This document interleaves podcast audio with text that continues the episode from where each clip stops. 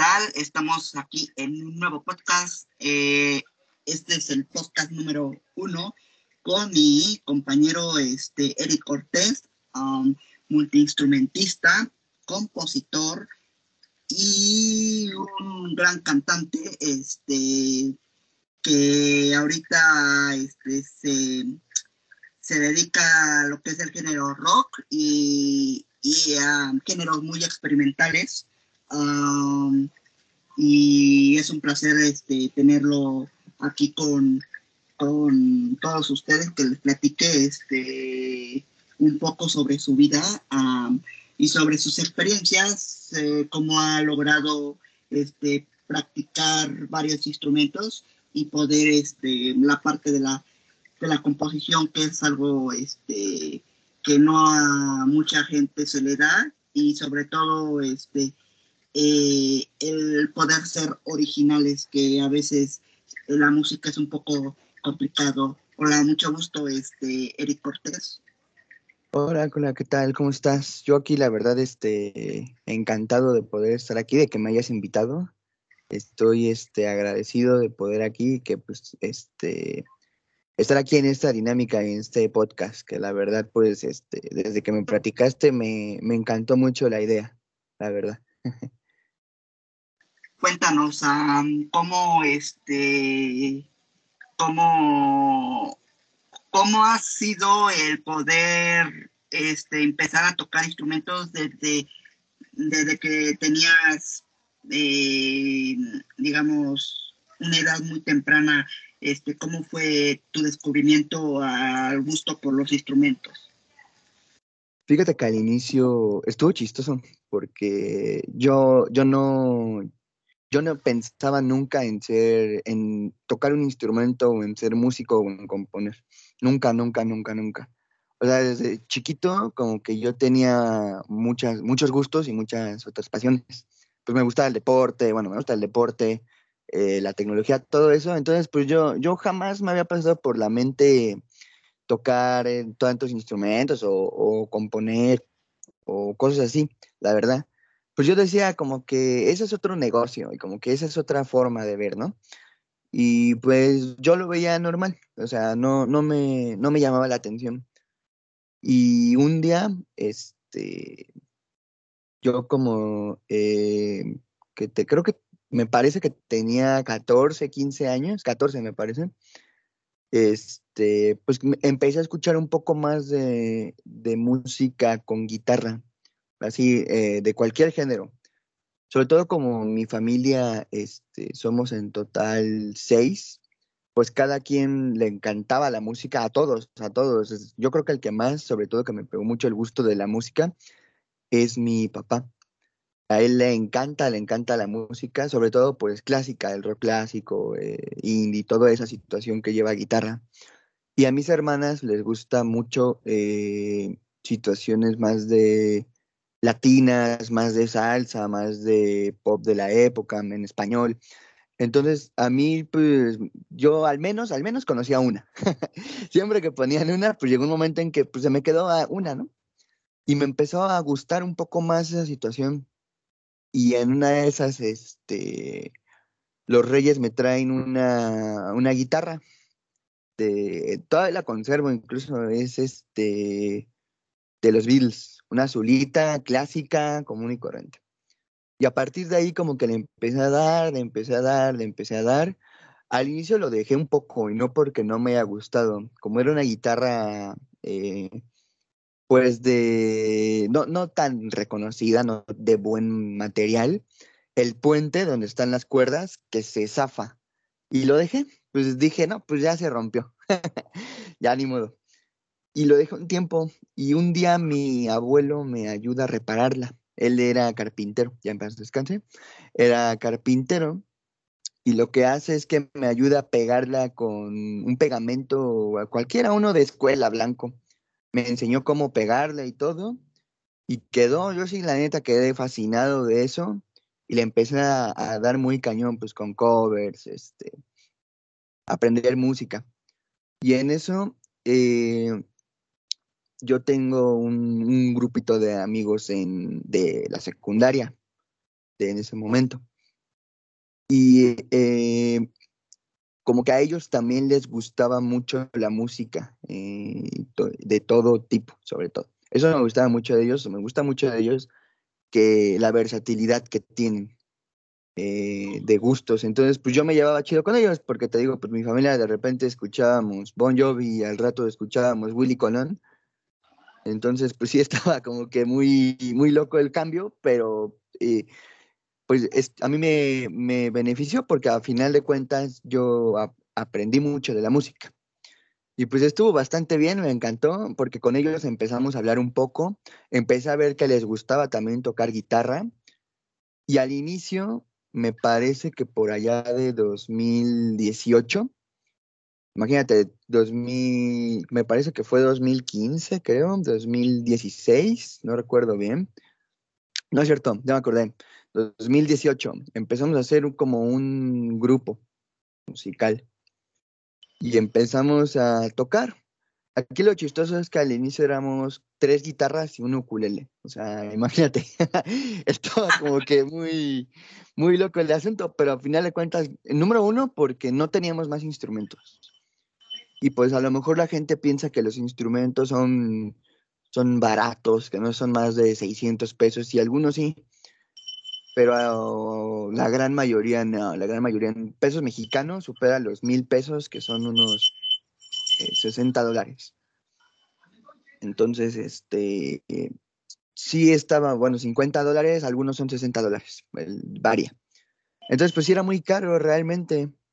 Y era irnos con las guitarras a ensayar a la casa de alguno, o nos íbamos a algún parque a ensayar, o cosas así. Entonces éramos 3 guitarras y el ukulele, y pues sí estaba como que medio raro, y ninguno cantaba, realmente ninguno sabíamos cantar. Sabíamos tocar más o menos, pero cantar, pues nadie. Entonces empezamos a aprender pues con internet, eso sí, éramos 4 personas, los 4 aprendimos todos con internet. Eso fue algo que, pues la neta, sí nos felicitaban mucho la gente. Nos decía, oigan, pues felicidades, ¿no? Porque pues aprenderlo por su cuenta, o sea, ser autodidacta, de por sí es algo difícil, pues, porque, pues imagínate, yo veía hace tiempo un video de cómo era en los años 60, acordarse de, bueno, y aprender un acorde. Los libros, las revistas que tenían acordes eran muy caras. Y pues la gente lo que hacía era, yo veía una entrevista que le hacían a Paul McCartney, que le decían que cómo era para aprender acordes en su época, que pues eran los 50, 60. Y lo que ya se bató era que se iba en tren. Bueno, le investigaba una persona que supiera, un ejemplo, que supiera hacer un acorde llamado si, séptima. Una persona nada más sabía hacerlo. Entonces, iban en tren hasta el lugar donde estaba la persona, que pues si se tienen que ir en tren, no creo que sea cerquita. Entonces, se iban en tren, le iban con la persona, aprendían a hacer el acorde y regresaban a sus casas. O sea, tuvieron que hacer todo un camino como muy difícil para aprender un acorde. Entonces, imagínense, en esa época obviamente pues era el triple de difícil. Aquí ya tenemos internet, tenemos apps, tenemos todo. Y pues realmente aprender se nos hizo fácil con internet, y luego entre nosotros era como una competencia, por así decirlo, pero sana, de decir, mira, yo me aprendí este solo de esta canción. Ah, yo me aprendí este solo de esta canción. Y otro dice, ah, pues mira, yo me aprendí esto. Ah, pues yo hice esto. Entonces, eso, quieras o no, a lo que hasta hoy, hasta este año 2021, pues sí me ha beneficiado en mi nivel de tocar los instrumentos, porque pues ya tengo más conocimiento de la teoría, más conocimiento de tocar instrumentos, de saber hacer las cosas, de tener una idea. Entonces, pues la verdad es que mis inicios fueron con mi grupo de amigos, y pues no me arrepiento, porque aparte de que me divertí cañón con ellos, me aprendí mucho, aprendí a hacer muchas cosas con todo esto de la música. Y nos íbamos, un tiempo ya después nos fuimos a, me acuerdo perfectamente cuando fue la primera vez que tocamos así como en un público, porque nosotros fuimos como a un tianguis que estaba al ladito. Ensayábamos sobre todo los sábados. De repente sí entre semana, pero sobre todo los sábados. Y nos fuimos a un tianguis que se ponía. Bueno, se pone todavía. Te hablo antes de COVID, 2018, por ahí. Entonces nos vamos al tianguis. Y decimos así como, ¿sabes qué? Vamos a intentar tocar algo. Vamos a intentar tocar y cantarles algo y a ver qué pasa, porque pues ni modo de que nos quedemos ensayando todo el tiempo ahí, ¿no? Y en eso decimos, va, órale, jalo. Con miedo, porque pues no cantábamos, como te digo, nadie cantaba. Yo me animé porque pues nadie quería. Poco a poco ya se fueron animando. Y al rato te explico por qué se empezaron a animar y estuvo bastante chido. El punto es que empiezo yo cantando y pues sí tocamos bien, nadie se equivocó, yo no me equivoqué la letra, no me equivoqué de tocar los acordes, de nada. Y realmente a partir de ahí ganamos, me acuerdo, creo que ganamos como 18 pesos mexicanos, menos de $1. Entonces, pues fue así como que... empezando. Exactamente, fue, y solamente fuimos a un puesto, solo a uno. Entonces sí fue así de, no manches, o sea, como, órales, ¿no? Nos animamos, realmente, esa vez lo celebramos muy, muy, muy, muy a lo grande. Y con esos 18 nos compramos un refresco, me acuerdo. Entonces, pues, nos tomamos el refresco, ya. Realmente sí nos gustó mucho ese ambiente. Y creo que a partir de ahí hasta nos empezamos a ir al tianguis constantemente. Empezamos a tocar. Sí, de repente sí la cagábamos, sí no nos salía algo bien, sí tocábamos mal a veces, no cantábamos bien, se nos olvidaba la letra. Como te digo, solamente éramos guitarras, ni siquiera electroacústica, que la electroacústica es una guitarra que conectas. No, era una acústica que sin conectar nada. Entonces, imagínate, eso te dan 3 guitarras y el ukulele y a veces nada más una voz. A veces no nos oíamos nada. Y como el tianguis era un poco pequeño el espacio de lo ancho, pues entonces no cabíamos. Con suerte cabía la gente que se sentaba. Y pues no. De repente tocamos y no nos escuchamos. Y la gente se quedaba, ¿de a poco tocaron? Y pues ya nos quedamos así de... Ya empezamos a traer más equipo, ya empezamos a traer... al siguiente año de que los Reyes me traen una guitarra acústica, me traen una eléctrica roja, Stratocaster, está hermosa la guitarra, estilo así como Drake y Josh. Entonces esa guitarra rojita pues a la gente le encantaba. Y traíamos un bafle de estos de escuchar música, de que te pones en un negocio. Que lo bueno de ese tipo de baffles es que eran de pila. Entonces no teníamos que conectarnos a nada. Era conectar nuestra guitarra y ya. Sí, muchísimas veces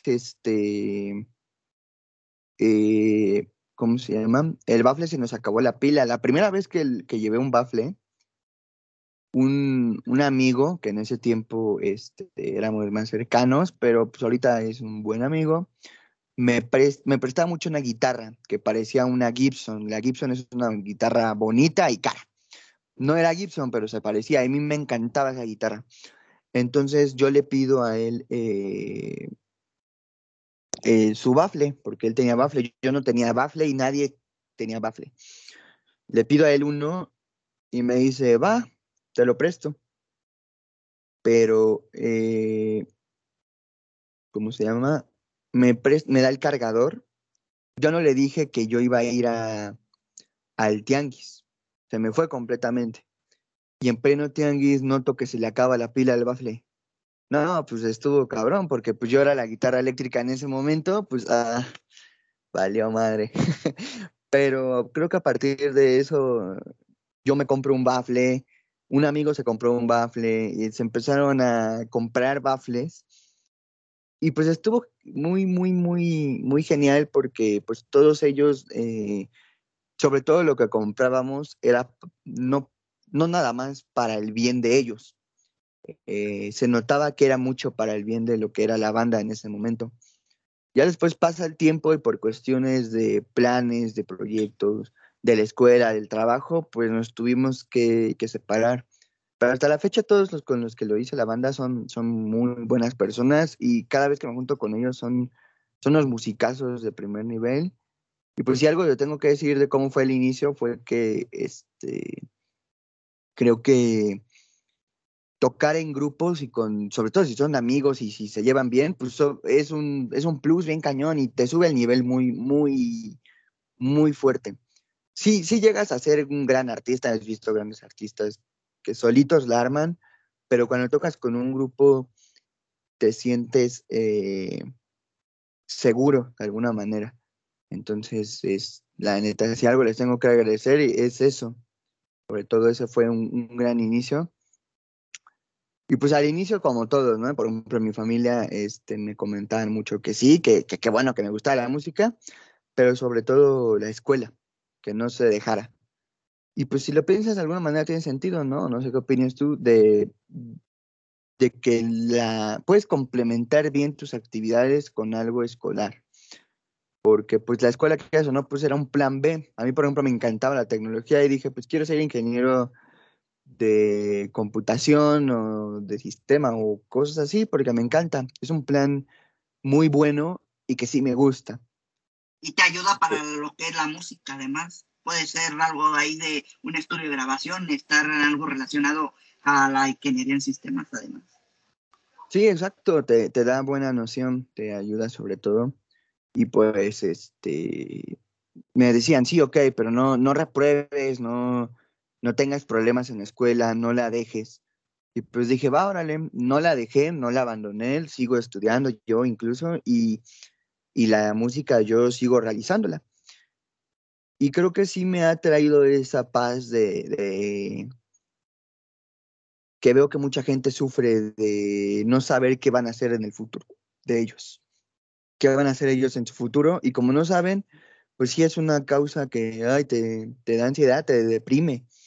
Yo afortunadamente pues no pasé por ello porque pues, me encanta la música y me encanta lo que estudio. Entonces no me sentía preocupado por ese aspecto. Y creo que eso me dio un plus en muchas cosas porque me permitió concentrarme en aprender de música, aprender de lo que quiero, aprender de muchas cosas, pero sin dejar el objetivo, ¿no? Que los objetivos, pues. Y pues, ya ahorita actualmente yo me manejo independiente, pero algo que estuvo muy chistoso es que a mí desde chico me encantan los Beatles. Son una banda que yo considero top. Y gracias a esa banda, a un amigo mío muy cercano le gustaban también, con el que también estaba en ese grupo. Y en eso como que nos gusta tocar la música de ellos, porque algo que tienen en particular es que los cuatro cantaban. Y como los cuatro cantaban, pues era bastante fácil adaptar nuestras voces a alguna canción. Por ejemplo, había canciones en las que eran un poco graves, entonces pues agarramos a alguien que cantara grave de los del grupo y la cantaba y le gustaba. O sobre todo la canción que le gustara a esa persona, pues ya la cantaba. Y creo que a partir de ahí, por ejemplo, mis otros dos amigos hacen su proyecto también, se animan a cantar porque sí se desanimaban o decían, es que no canto tan bien, bla, bla, bla, bla, bla, bla, bla. Pero gracias a que empezamos a cantar los cuatro y no solo tener un cantante, se animaron mucho, se animaron a hacer su proyecto bien y se les quitó la pena de cantar un poco en público, o sea, creo que eso también les ayudó y eso me ayudó a mí también, obviamente. Y pues la verdad ese proyecto a mí me causó un antes y un después en mi vida, porque ya fue, te digo, antes yo no lo consideraba, Me gustó solamente tocar la guitarra así como de hobby. Pero cuando vi ya las cosas que se podían hacer y que a mí se me ocurrían, pues sí fue así como de, oh, me gustó el potencial que ya vi en la música. Y pues Y podrías decir que es la misma sensación el hacer un cover que el hacer tu propia canción ahorita que mencionabas que te estás haciendo de forma independiente. Podría decir que es la misma sensación hacer un cover con la banda de tus compañeros que tenías en ese momento ahorita que te estás independizando. ¿Es la misma sensación? La misma sensación, pues fíjate que está chistoso porque tal vez sí. Al inicio, creo que realmente el impacto que te da son los primeros. Y creo que los primeros son los que más disfrutas. Y a mí me encanta disfrutar. Porque, por ejemplo, en la banda al inicio hacíamos covers y los tocábamos. Pero llegó un momento donde, ya sobre todo en este año y un poco del pasado, pero en este año... Empezamos, como que de repente nos reunimos otra vez y empezamos a grabar covers, pero bien hechos, por así decirlo, para YouTube, para Facebook, para plataformas. Y sobre todo ya empezamos a meter producción, entonces cuando nos salía un cover bien, pues nos emocionábamos, la verdad, te inspira sobre todo porque dices, wow. Y si te gusta lo que oyes, y aparte es una canción que te gusta porque la escogen entre todos, pues es así como que wow, o sea, te da mucha ilusión y cuando ves que lo que hiciste, lo hiciste bien, te motiva y realmente te sube la autoestima, te sube el ánimo muy fuerte. Ya después creo que lo más cañón es cuando ya es algo, ¿cómo decirlo? Periódico, que tienes que entregar algo. Porque va a llegar un momento donde a lo mejor una semana no puedes, o por la escuela, por ir con la familia, lo que quieras. Pero como no pudiste, ya se fregó el plan, y esta semana ya no hubo cover, ya se juntaron dos covers. Y como que ya era un poquito de lata en ese momento, ya era un poquito difícil cuando ya era ese estrés. Y luego, después de un tiempo, cuando yo empecé a sacar mis propias canciones, fíjate que no fueron yo solo. Todavía un tiempo después hablé con mis amigos y les dije, ¿saben qué? Deberíamos de ya empezar a sacar material propio, porque yo veía que mis amigos eran personas muy pasionales, tenían mucho sentimiento, mucho que decir. Yo los conocía un poco y lo que me contaban de su vida lo expresaban y sobre todo se desestresaban cuando era día de ensayo. Algo que estaba chistoso es que ensayamos siempre los viernes. O sea, a lo mejor opcional los martes, los jueves, los lunes, muy opcional los fines de semana. Pero el día que sí estaba apartado, por así decirlo, era el viernes. Entonces, ese día era sacar el desestrés porque nos divertíamos, comíamos algo entre todos, una pizza, un sándwich, una hamburguesa, lo que sea. Entre todos nos divertíamos, pues jugábamos, nos veíamos y pues tocábamos, dábamos nuestras ideas. Entonces, a partir de ahí como que a mí se me quedaron muchos proyectos que yo tenía y otra vez se volvió a esa emoción del inicio de los covers, pero creo que aquí fue mejor porque aquí sí duró un poco más porque cada semana era traer una nueva canción. Y cada quien era de, miren lo que traje. Y lo grabamos tantito para guardarlo y que no se nos olvidara. Y decir, vamos a grabarlo en el teléfono y ahorita lo trabajamos. Y realmente, te digo, algo que teníamos en común, nos encantaban muchas bandas, pero la banda que nos empezó a hacer que cantáramos y que nos uniéramos más, pues eran los Beatles. Entonces, en cierto modo, sentíamos que... ¿Cómo se llaman? Que pues éramos similares a ellos, no ellos, similares a ellos.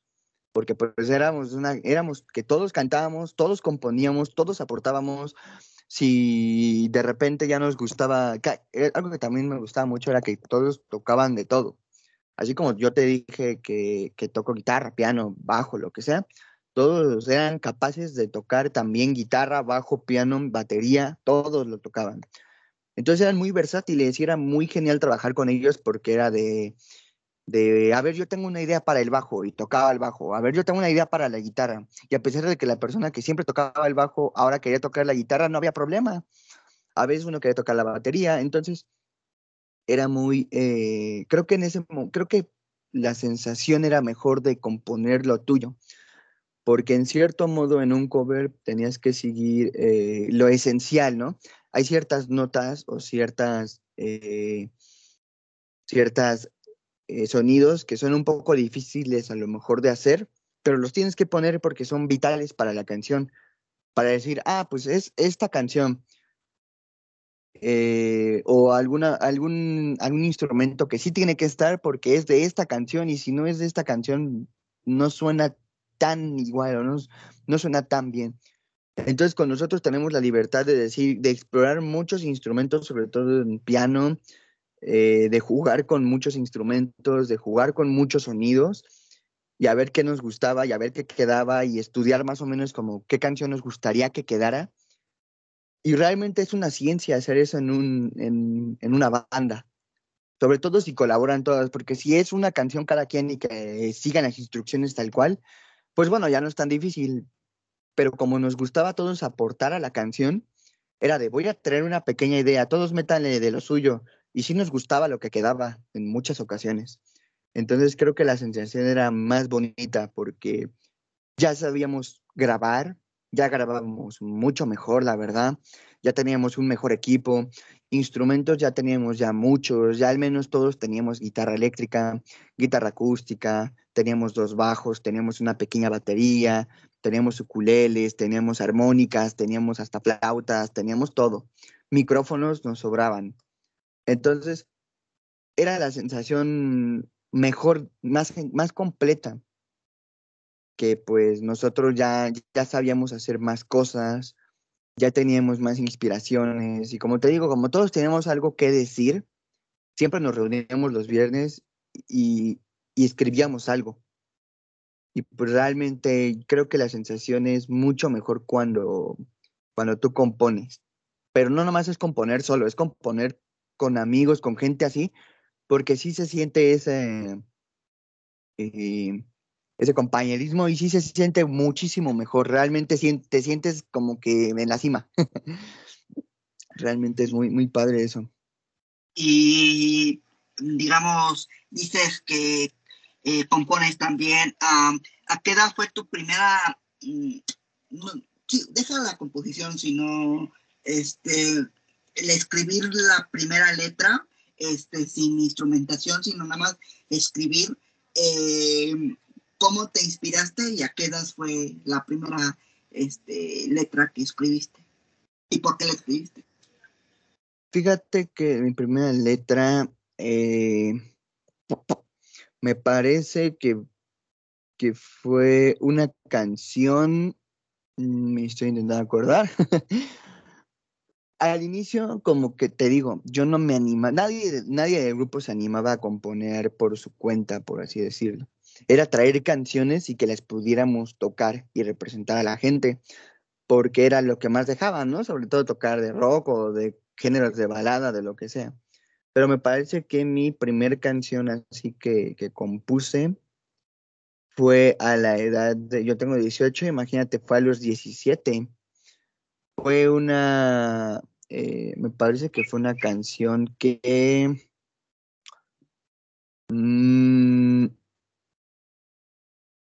claro, ya me acordé. Fíjate que mi primera así canción fue porque yo me había peleado con una persona que pues era como muy cercana a mí.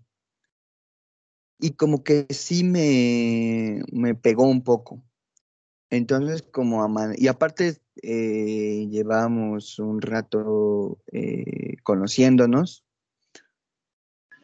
Y yo... nos peleamos fuerte, todo, muy, muy duro. Y pues me deja de hablar. Y yo como para intentar disculparme en cierto modo, porque pues sí fue un poco el enojo que tuve, el enojo que esa persona tuvo, que ella tuvo, yo compongo una canción que habla de... No la subo y realmente creo que la letra no me agradó ya después tanto, pero esa letra yo la hago pues con todo lo que ella entiende, esa persona entiende, conmigo. Y yo la hago y le hago un ritmo normal, bla, bla, bla. Como yo no tenía equipo en ese momento todavía, pues lo hago así como muy con el micrófono del teléfono. Y la compongo, hago la letra y luego hago al mismo tiempo la melodía. La medio mezclo y se la mando. Realmente fue una canción que creo que el ritmo es muy pegajoso, eso sí. Entonces, después ya la trabajaré, yo creo. Pero sí, creo que esa fue mi primer canción y el motivo era más que nada como para pedir disculpa de ese modo. Sí, ya después la canción como que le gustó, ¿cómo se llama? Nos disculpamos, todo salió muy bien. Y pues ya después nos llevamos bien, ya después ya no nos hablamos por otros temas X, pero esa fue la primera canción. Después compuse otra, pero de esa ya no me acuerdo absolutamente de nada. O sea, creo que fue así muy rápida y hasta muy mal hecha. Pero la primera sí fue una letra con rima, intenté que rimara con melodía. Ya a partir de ahí esa no la subí. Ya después... Mi primera canción que subí, sobre todo ya Spotify y todo, estuvo chistosa porque fueron dos. Yo quería que una fuera con una melodía como muy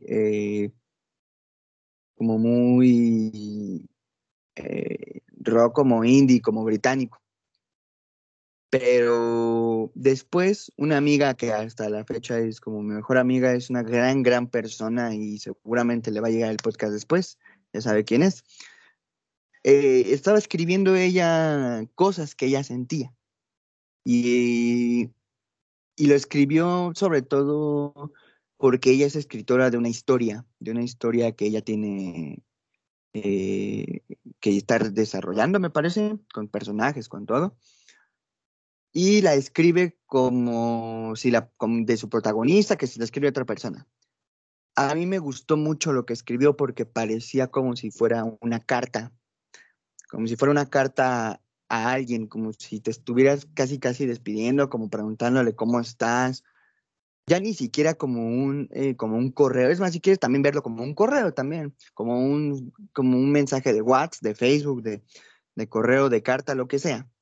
Pero sobre todo se sentía la carta como para ella sí, pero como para desahogar. Entonces a mí me gustó mucho, mucho esa idea y le dije, oye, ¿me prestas ese fragmento? Sí, me lo presta, yo lo desarrollo un poco mejor y hago mi primer canción que subo a Spotify. Me gustó más que la que hice versión británica, porque esa que hice para modo británico, de hecho hasta le había puesto así, porque yo la quería específicamente para salida. Pero en ese tiempo me llega ese como escrito y digo, no, me gustó más esta idea. Y me gustó más esa idea porque yo veía un podcast muy conocido, pero no le voy a hacer promoción porque estamos en otro. Pero yo veía un podcast que a mí me gustaba mucho. Y bueno, veo que dan un dato que dice que las parejas terminan mucho en verano, que es la época donde más terminan las parejas. No sé si sea real, no sé si sea falso, medio busqué y pues todos coincidían, pero se me hizo chistoso y dije, bueno, creo que me gustaría que esta salga, mi canción la hice en verano, entonces dije, creo que me gustaría que esta canción salga en verano, en esta época. Y estuvo chistoso porque dije, vamos a ver si la gente qué piensa, vamos a ver la gente cómo la recibe. Y la gente la recibió muy bien porque, como la letra habla de desamor, mucha gente me decía, es que me pegó mucho, me encantó la letra, esto, lo otro. Entonces dije, no manches, entonces, no sé, a lo mejor puede que sea toda la época del año, ¿no? Si la hubiera publicado en enero, a lo mejor pasaba lo mismo. Pero me dio risa que en agosto, justamente en esa época que decía que era la época donde no... donde la gente terminaba más con la pareja, pues la gente la recibió muy bien y dije, no, pues qué chistoso, ¿no? Y me dio mucha risa eso. Y a partir de ahí me inspiré mucho para sacar un álbum. Todavía lo estoy terminando. Yo me parece que ya será anunciado en estos días y ya en este mes de octubre que ya corre, tal vez ya sea publicado. Pero sí me dio mucha risa que esa canción en verano sí pegó. Y el álbum, entonces me puse a investigar, y una de las épocas donde la gente más se decide a hacer cosas, aparte de en enero, pues por el inicio de año, es en octubre, en la temporada de otoño, en esa temporada que ya es como la recta final del año. La gente se decide a hacer muchas cosas, muchas, muchas cosas. Entonces, pues a mí me dio risa y dije, ok, pues mi álbum me gustaría que acompañe eso, y pues, desarrollo, y me gustó que saliera en octubre. Pero sí, esas fueron mis primeras canciones. La primera, pues, tal vez la publique después, pero es complicado. La segunda que hice sí me dio mucha...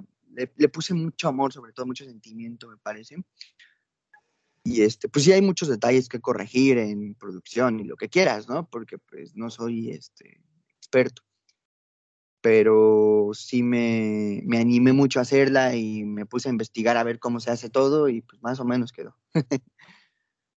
Dices que eres solista y económicamente hablando, ¿es difícil llevar todos los gastos para sacar y promocionar tu álbum a si lo hicieras con una banda que por lo... que tengo entendido, pues se ayudan entre los integrantes y hace que pues el gasto sea pues menor, ¿no? Y desde tu punto de vista, ¿nunca vistes, digamos, la opción de ir por el lado de la banda para no gastar tanto? ¿O tú ya veías todo presupuestado, como se dice, para irte a lo que es ahora como solista, vaya?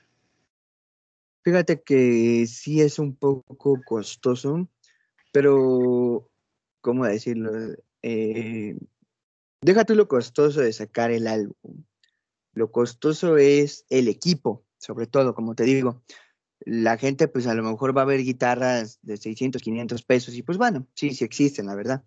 Pero sí hay un equipo que vale fácil 1,000 pesos, 2,000 pesos, entonces que son como $50 a $100, pues sí estaba muy cañón para mí al inicio, porque sí era así como que... Con la banda afortunadamente me llevo bien, y a pesar de que hoy por hoy ya no grabamos material juntos, sí de repente veo que entre todos nos apoyamos y veo que se apoyan. De repente veo que algunos amigos graban algunas canciones con el equipo de uno que ya compró micrófono, por ejemplo, de uno que ya compró interfaz, de uno que ya compró un bajo. O sea, se apoyan en ese aspecto. Y yo también los apoyo y me apoyan, me han apoyado. Entonces, sí es al inicio costoso, porque sí lo es, pero ya una vez que tienes gran parte de las cosas, existen muchas formas de trabajarlas y ya existe mucho contenido gratis. Muchas aplicaciones ya son gratis y te hacen mucho trabajo. Realmente al inicio yo para los covers me dio risa porque dije, me voy a llevar un resto de tiempo en mezclar. Y conozco una app que mezcla bien y que te masteriza bien y que te hace todo bien. Y dije, no manches, pues realmente me acabo de ahorrar gran tiempo. Sí, ya después aprendí yo a hacer un poco más esas cosas para que salgan con mejor calidad. Pero ya existe mucho contenido que ya es gratis y que te tira realmente una ayuda tremenda, tremenda.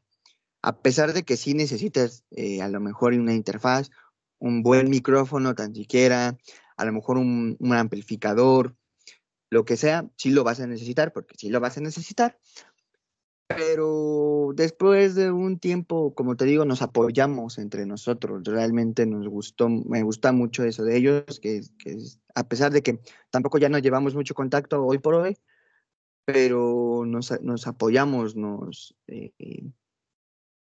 nos damos muchos consejos, mucha ayuda en todo lo que se necesita. Entonces ya no se vuelve tan caro. Y a lo mejor sí pasa el tiempo, a lo mejor me prestan, ahí me parece que se desconecta aquí, ya.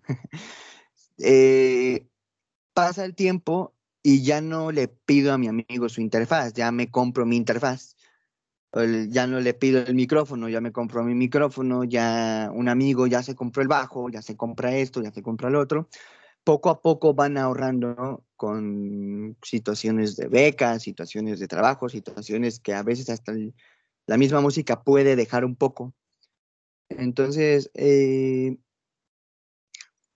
pues al final de cuentas sí, al inicio sí es caro y sí, hoy por hoy sí ya nos compramos nuestras cosas, pero como uno ya compró algo, como por esa cercanía, decimos, ¿sabes qué? ¿Me puedes prestar esto? Sí, te lo presto. Todos somos muy cuidadosos con las cosas, entonces como somos cuidadosos, con todo el gusto se prestan las cosas y grabas y haces todo. Y pasa el tiempo y ya dices, ¿sabes qué? Pues ya me voy a comprar yo el mío, ya tengo suficiente dinero, te lo compras. Y así de muchas gracias, ahora si tú gustas al que yo te ayude a grabar, si en algún momento se te descompone, si en algún momento ya no funciona, pues aquí está mi equipo. Y realmente creo que eso fue algo que me encantó mucho de este grupo, que nos apoyamos muchísimo en eso. Entonces, creo que sí es caro, respondiendo a tu pregunta, pues sí es caro, pero ya pasa el tiempo y poco a poco vas ahorrando y con el apoyo de ellos, pues realmente sí sales adelante con eso, la verdad. Es muy, muy padre hacer eso. Y lo tuyo, ¿se puede decir que va más allá de un hobby o, como llamamos nosotros, una diversión? ¿Y lo tuyo va más para lo profesional? Fíjate que es un poco de ambas, porque sí es un hobby, como te digo, también me gustaría ejercer muchas otras cosas en deporte, en mi escuela, en lo que estudio, me gustaría mucho ejercer planes de ese estilo y no solamente encerrarme a la música, porque si no va a llegar un momento donde ya no voy a disfrutar la música, pero si me encierro a lo que estudio, también me voy a estresar. A mí me gusta mucho, mucho la diversificación de lo que hace uno. Y que sobre todo se siga tomando de diversión. ¿Por qué? Porque si tú ya lo tomas como un trabajo súper, súper serio y te enfocas al 100, sí, a lo mejor sí va a salir y seguramente va a salir. Pero tú como persona no te sientes cómoda. Y en el mejor de los casos sale. Si no sale, perdiste tiempo, perdiste dinero, perdiste cosas y ya no tienes nada más que hacer porque a lo mejor la persona dejó la escuela, dejó algo, no le gusta nada más, no sabe hacer nada más. Entonces, a mí me gusta mucho diversificarme. Y la música sí es un hobby, pero también sí le puedo sacar dinero a lo que sé, y dinero no me refiero a solamente dinero. Sí puedo sacarle también conocimiento y algo que me guste mucho. Me encantaría poder sacar música, poder ayudar a la gente, poder expresar lo que tengo que decir. Y si puedo ganar dinero con ello, maravilloso. Después de ahí, me gusta algo más de tecnología y si me gusta, pues de repente hago esto, hago lo otro. Y si ya no me gusta, pues ok, descanso tantito de eso, lo sigo trabajando, pero también tengo música. Y si no, también tengo este proyecto, tengo el otro. Me gusta enfocarme, sí, y lo que estoy haciendo, dar mi 100%, no estar haciendo todo al mismo tiempo. En este momento estoy con mi estudio y con la música, entonces en ambos estoy dando mi 100%. Si se mete algo más, pues ya será porque acabé el estudio, ya será por esto, lo otro. Entonces, sí me gustaría que esto fuera serio, pero también me encantaría que más planes míos salieran bien. Entonces sí es como un hobby, pero también es algo que es real, porque al final de cuentas estoy haciendo contenido original, entonces al final de cuentas es ponerle algo de seriedad, ¿no? Si no, pues estaría haciendo puro cover y no me encanta hacer contenido original. Después me dedico al estudio, de repente puedo combinar ambos Y pues es algo muy, muy padre, la verdad. Y me encanta diversificar, pero no dejar de enfocarme. Si voy a hacer algo, quiero dar mi 100%, dar todo, todo. Si me encanta hacer algo más, dejo descansar un momento eso para que no sea monótono y continúo con algo más y doy mi 100% en ello. Y el tiempo que dure es mi 100%. Y tratar de que todo se una, sobre todo. Me gustaría mucho realizar ambas cosas y que en ambas saliera bien porque ambas están juntas. Poco a poco creo que se va trabajando en eso. Y pues sí, me encanta todo esto de música y todo lo que estudio y todo lo que hago. Y realmente sí, es un hobby, es algo serio y creo que se pueden combinar ambas muy, muy bien, la verdad. Me gustan mucho esas dos. ¿Tú tienes alguna rutina, algo así, como algunos otros compositores que hacen que a la hora de escribir se van al pasto a escribir o se suben arriba de la azotea o tienen algún lugar para concentrarse y que le llegue la inspiración? ¿Tú tienes algún lugar o donde sea que te llegue la inspiración tienes alguna libreta y dices aquí escribo porque si no se me va la idea? ¿Tienes algo así, digamos, preparado o es cuando te llega la inspiración? ¿Te tienes preparado algo para escribir en ese momento? Fíjate que siempre trato de cargar en mi teléfono un blog de notas. Yo, por ejemplo, soy partidario de una idea y creo que, no recuerdo la verdad de dónde la saqué, de dónde la vi, pero me encantó mucho esa idea, que es tener disciplina en tu inspiración. ¿Qué quiere decir esto? Que no te esperes a que el foco se te prenda. Tú solito dices, ¿sabes qué? Voy a escribir algo. A lo mejor no te gusta. Sigue escribiendo, sigue escribiendo, sigue escribiendo. Deja pasar unos días y vas a decir, ok, puede que me guste quitarle esto, le dejo esto, y va a llegar, y en ese mismo momento tienes la inspiración porque le estás cambiando cosas. Cuando lo grabas se te ocurre otra cosa más, cuando lo estás haciendo otra cosa más. Si estás esperando a que todo el tiempo tengas inspiración o que todo el tiempo te llegue la inspiración, pues nunca vas a escribir nada, porque si no te entrenas a ti mismo para que tu inspiración llegue, nunca va a llegar. Va a ser así de, te vas a quedar sentado, piensa, te vas a quedar quieto, nomás viendo. Tienes que disciplinar esa disciplina. Ahora sí, valga la redundancia, esa disciplina de componer, porque es escribir, es dar melodías, es dar instrumentos, es la grabación, efectos, todo. Y creo que esa inspiración a mí me llega de la nada. Me da risa porque hay veces en que escribo cuando voy en auto con mis padres, con mi familia, y veo a la ventana. O hay veces en que veo una noticia, eso es muy común que pasa, veo una noticia ya en internet, ya no tanto en periódico, pero veo una noticia y me inspiro y me gusta escribir de ella. O veo una publicación de algo en Facebook y me gusta escribir de ella. O si me siento de alguna manera, me gusta escribir. Si se me ocurre una melodía, la grabo rápido en la grabadora de voz. Sin esas dos creo que no puedo vivir, sin grabadora de voz y sin blog de notas. Siempre con esas dos. Y de repente a lo mejor no se me ocurre una letra en el momento, una letra así completísima. Se me ocurre una frase, se me ocurren 3 frases que pueden ir en la misma canción. Y las agarro y después cuando ya quiero escribirlas, ya escribí previamente algo. Mi cerebro en momentos anteriores ya me dio algo de qué escribir.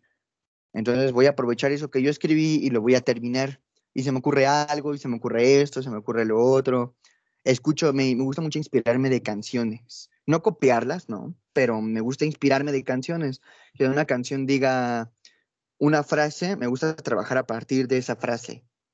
Y si una canción dice algo, me gusta estudiarlo conmigo mismo, analizarlo, bla, bla, bla, bla, lo escribo. O me inspiro en alguna persona, me inspiro en algo que está pasando en el momento, me inspiro en cosas así. Y me gusta escribirlas. También como yo creo que a pesar de eso, la letra es algo difícil de escribir. Escribir una letra es complicado porque creo que es más complicada que la melodía, porque al menos una melodía hasta la puedes ir trabajando en el proceso. ¿Qué instrumentos van? ¿Qué esto? ¿Qué lo otro? La puedes trabajar en el proceso. La letra no. La letra tiene que ser previamente. Y que llegue la gente. Y que exacto, llega la gente y que quieras transmitir o lo quieras expresar de alguna manera.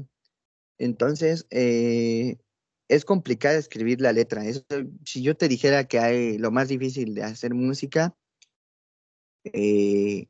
tal vez es escribir la letra y grabar la voz. Realmente esas dos cosas son lo más complicado, porque esas dos pues tienen algo en común, que es lo que más le llega a la gente, la letra y cantar. Tú puedes hacer un solo de guitarra o algo de bajo, puedes hacer cualquier cosa, algún efecto en sintetizador espectacular. Y sí, puede que se escuche bien, pero si la voz y si la letra como que X, es más, ya ni siquiera la letra, la voz no es lo suficientemente guau, no va a llegar a impactar a la gente como tú quieres. Entonces, creo que mi proceso es más, también muchas veces lo que sale, lo que va saliendo, y no en el mal sentido de a ver qué sale, no. De repente me sale más una melodía y un patrón de acordes, a veces, y es lo primero que hago. A veces me sale más una letra completa. A veces lo que hago también es melodía y al mismo tiempo letra, melodía y letra. No tengo exactamente así un proceso y es donde te llegue. A mí, por ejemplo, me gusta mucho en las noches. Mucha gente dice que en el día es también y en las noches es el mejor. También en el día yo creo vas despertando, tu cerebro va mecanizando todo.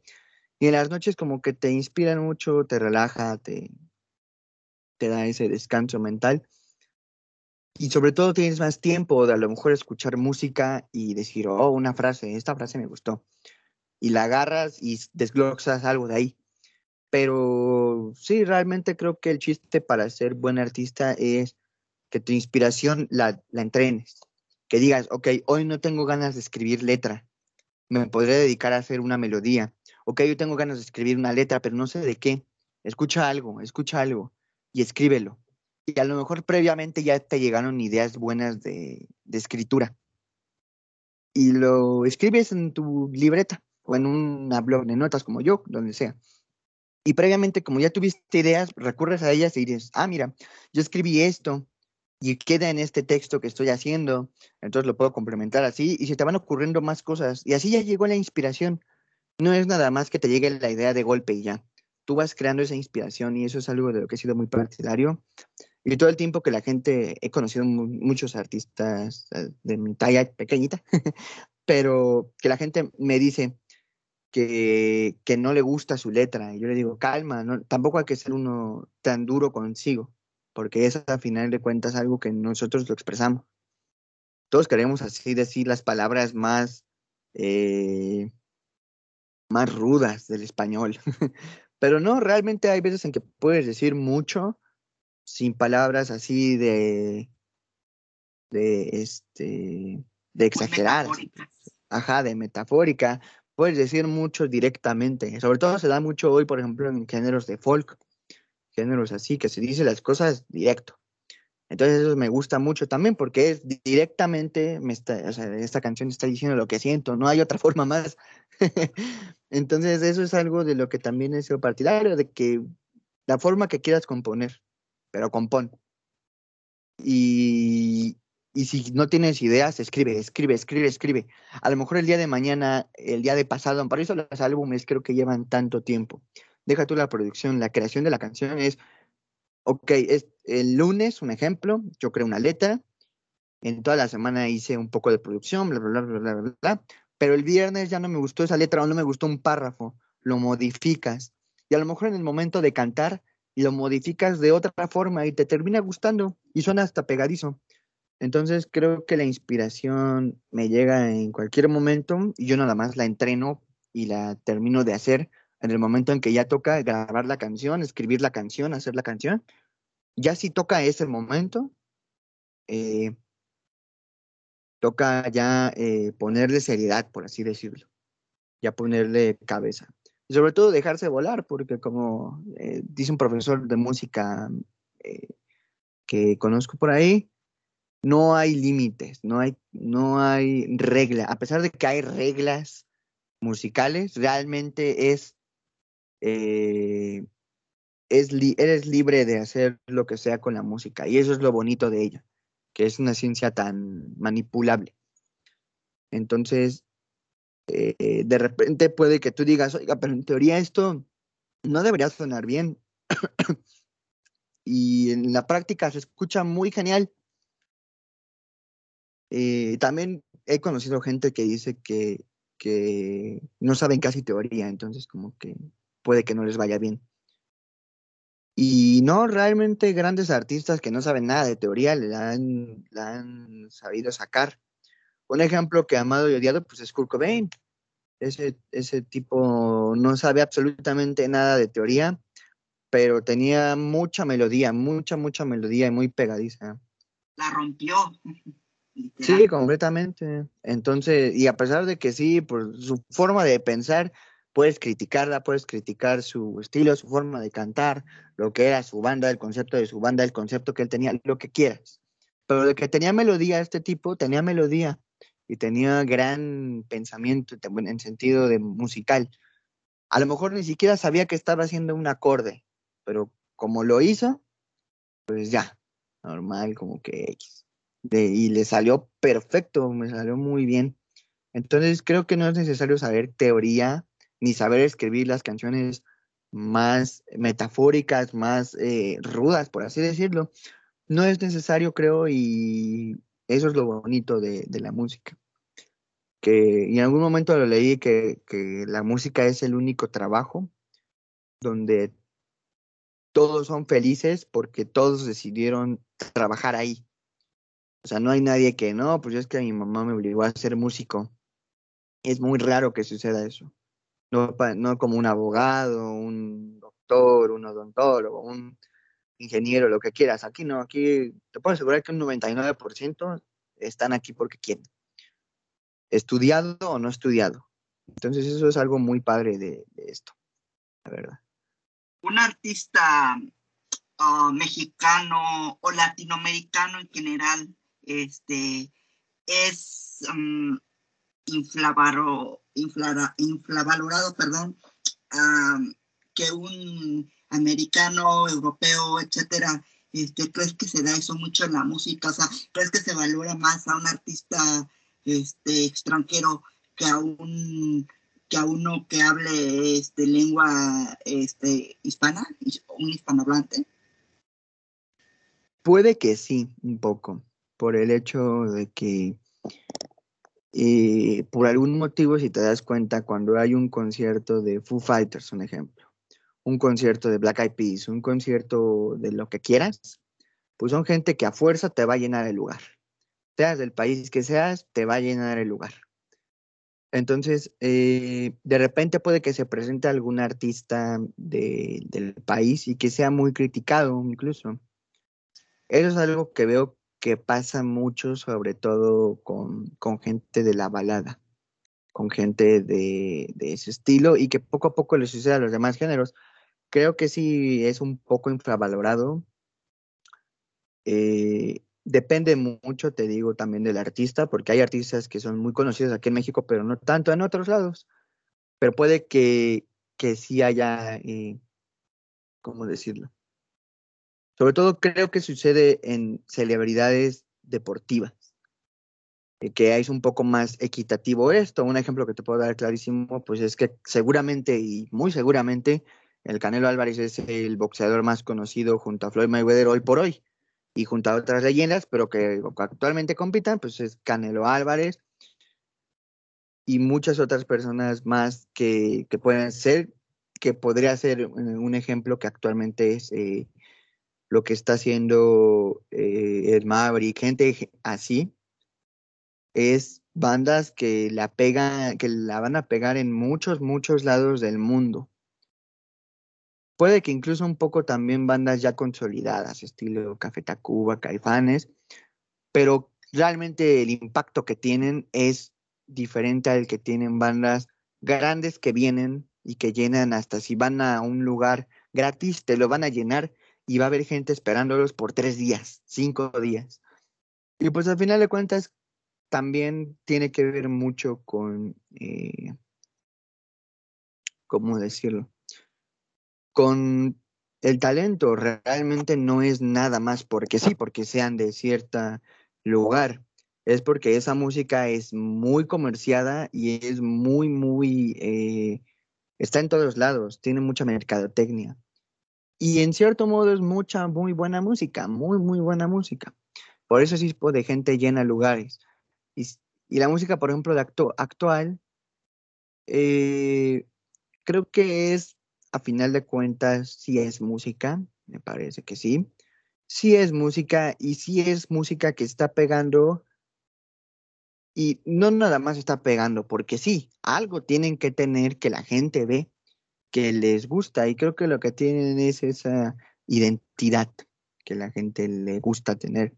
Estos artistas, además de la música, no nada más venden música, te venden imagen. Y esa imagen, al final de cuentas, es una imagen que creo yo que si no hace daño a nadie, pues muchas veces es buena. Yo, por ejemplo, puedo llegar a criticar la imagen de lo que quieras, Pero si el artista musicalmente está expresando algo y la está rompiendo y está haciendo música que a la gente llega a millones de reproducciones, quiere decir que el artista está haciendo algo bien. Y si llegas a escuchar la música, muchas veces es simple, sí, pero es música que se te llega a quedar todo el día, y todo el día puede que la estés cantando. Como no esta Rosalía, Bad Bunny, estos exactamente, tipos que hacen música.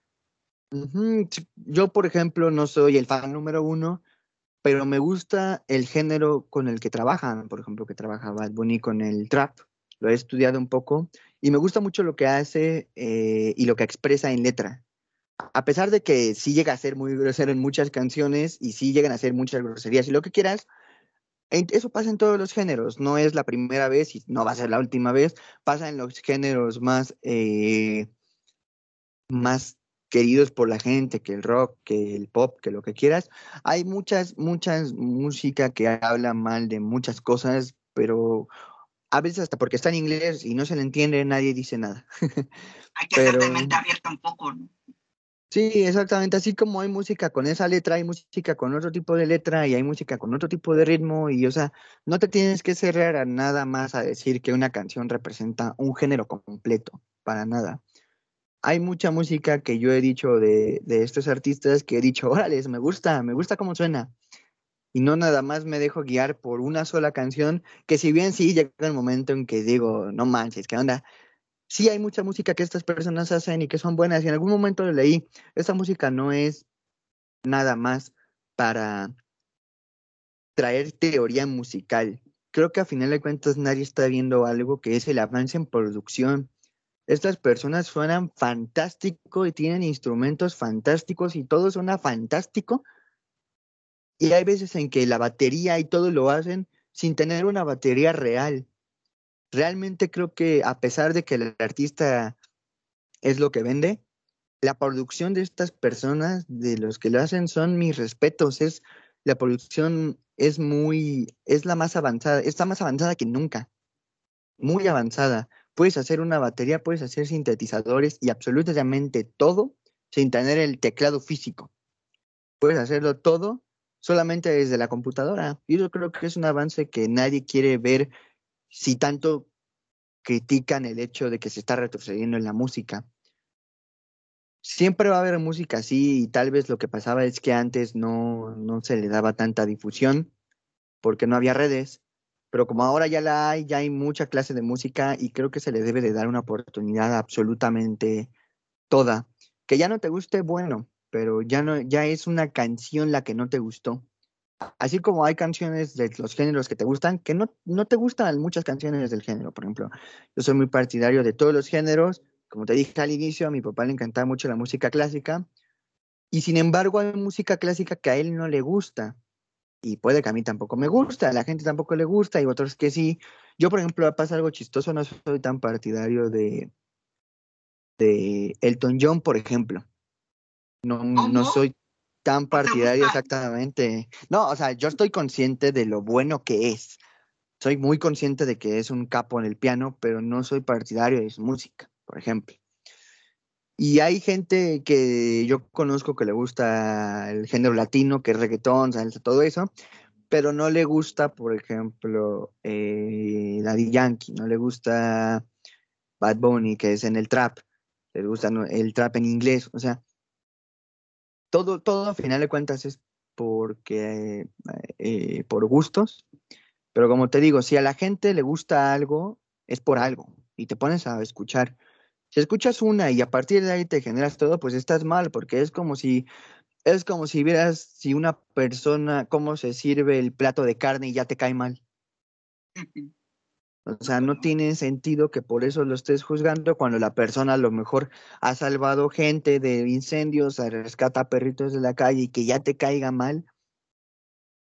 No lo has visto lo suficiente, tal vez. Y creo que algo así sucede. La gente se deja llevar por canciones que hablan de ciertas cosas que a lo mejor no son para que te pongas a escuchar en comida familiar. Son más para fiesta, para rumba, para todo eso. Y así existe mucha música y, por ejemplo, me da risa que hay mucho género también de salsa, que es uno de los más conocidos y más bailables, que hablan de mucha, sobre todo me gusta mucho en sentido de la salsa, pero me da también mucha risa de lo que llega a hablar, ¿sabes? Pero nadie dice nada. Y eso es algo que digo, por ejemplo, me da mucha risa que desde esa época ya se hablaba de lo que era el trans y el SIDA con la canción de Willie Colón del Gran Varón, imagínate. Y nadie, y todo el mundo lo ve como de, la voy a bailar porque es una gran canción. Y nadie se pone a criticar el talento de TV, que es una canción donde habla de una chica que se ganó su lugar gracias al cuerpo. Sin embargo, es una de las canciones que si ponen, van a bailar. Creo que la gente se deja guiar más que nada, te digo, hasta por la moda. Y realmente no hay que ser así, tienes que ser partidario de absolutamente todo lo que sale y lo que pega. Y si te gusta y la gente te critica, pues no creo que tenga por qué deprimirte. No tienes por qué estar toda la vida viviendo con que a la gente, con que no te puede gustar algo porque tu familia o alguien te va a criticar, porque pues no vas a vivir cómodamente. Entonces, creo que la gente se fija más que nada en lo que quiere, nada más. Y eso ha sido así en todos los aspectos que quieren y siempre ha sido. Entonces, no me sorprende que desde siempre el reggaetón ha sido satanizado, pero ahora la gente dice el reggaetón ya no es lo de antes, y sale el trap, y sale lo latino, y sale todo. Y nadie lo escucha y nadie le da seguimiento. También existe, no recuerdo bien cómo se llama esta situación, que se llama, no recuerdo bien, pero es tener un apego a lo antiguo, en sentido de que tú estés todo el tiempo apegado a lo que tú ya conoces. Por ejemplo, si yo ya sé que esta canción me gusta y me encanta bailarla, no me gustaría conocer más porque no sé si va a suceder lo mismo. Zona de confort. Es una zona de confort, tiene un nombre, no recuerdo la verdad ahorita, tiene un nombre.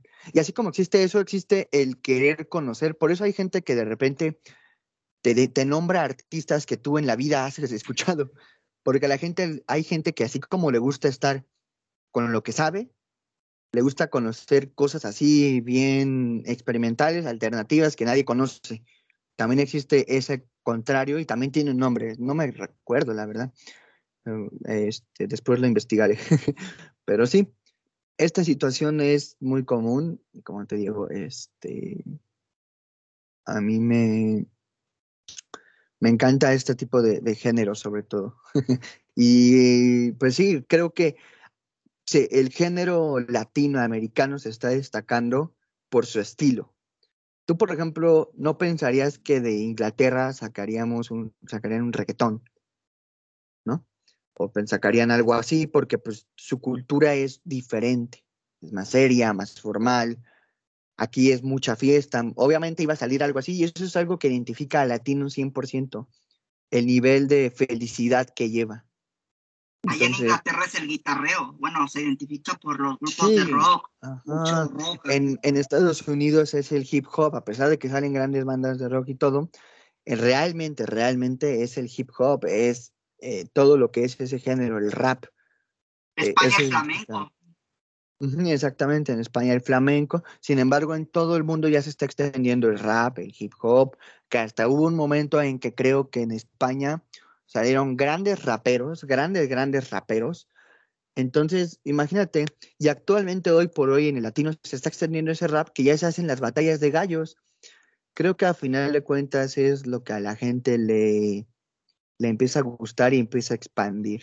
Y creo que te empiezan a gustar más cosas y te empiezas a dejar de lo antiguo nada más. Claro que lo antiguo es música fenomenal, música fantástica, y que si te pones en el ámbito productor, es un avance que en el momento dices, ¿cómo demonios hicieron eso en esa época? ¡Wow! Y hasta hoy por hoy, si te pones en el modo de escuchar, dices, es increíble, me encanta un poco. Yo admiro mucho a esa gente que le gusta un poco de lo antes, un poco de lo de ahora, de todos los géneros, que así como te pueden cantar un poco de The Police o un poco de Motley Crue, te pueden cantar un poco de salsa, te pueden cantar un poco de lo que hace Bad Bunny, te pueden cantar un poco de Rosalía, de lo que quieras. Entonces, ese tipo de gente, hasta es más, incluso aquí en México es que es muy común en el norte, de todo lo que es el género ranchero, de todo lo que es el género de este estilo. Es muy, muy genial eso, porque es así como que, wow, eres demasiado fácil de escuchar. Yo, por ejemplo, no me gusta mucho la gente. Realmente hay gente que hace esto, que es así de, no, si tú me pones esta canción, yo me salgo, yo me pongo audífonos, yo me voy al baño, yo me voy de aquí. Sí, hay gente que le dice de broma, normal, pero hay gente que es capaz de quitar la música y decir, yo no más quiero de esto. No, hay veces en que discriminan al mismo paisano y creo que hay veces que lo hacen por el hecho de decir, ay, X, eres, por la forma que incluso a veces llega uno. Entonces, creo que a final de cuentas es algo que la gente tiene que entender, que no todo el tiempo hay que estar en un solo lado. Puedes conocer mucho del mundo y eso te va a expandir y te va a llenar muchísimo. Realmente te llena muchísimo conocer de todo lo que hace la música. Y te digo, creo que sí, en muchos géneros, pero por ejemplo, yo nunca he escuchado un reggaetón de Estados Unidos o un trap de Inglaterra, un trap alemán, no, es raro.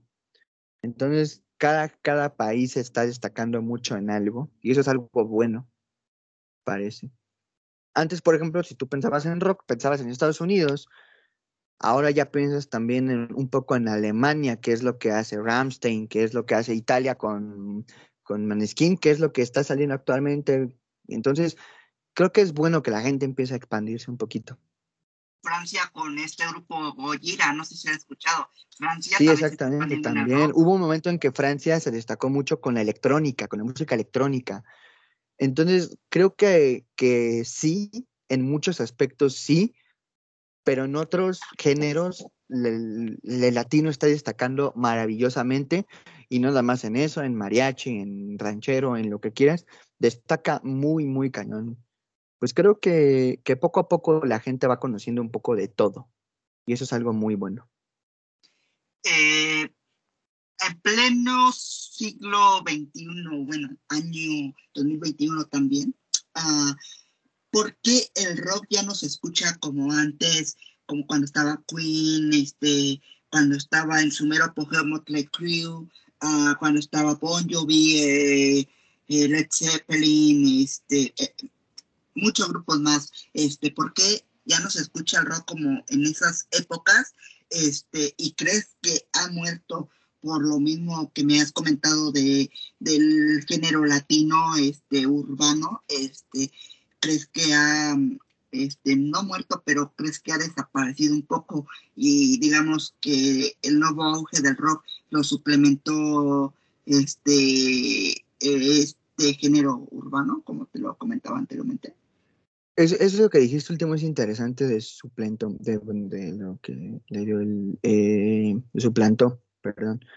Sí, creo que sí lo suplantó, pero no creo que como la gente dice que está muerto, no.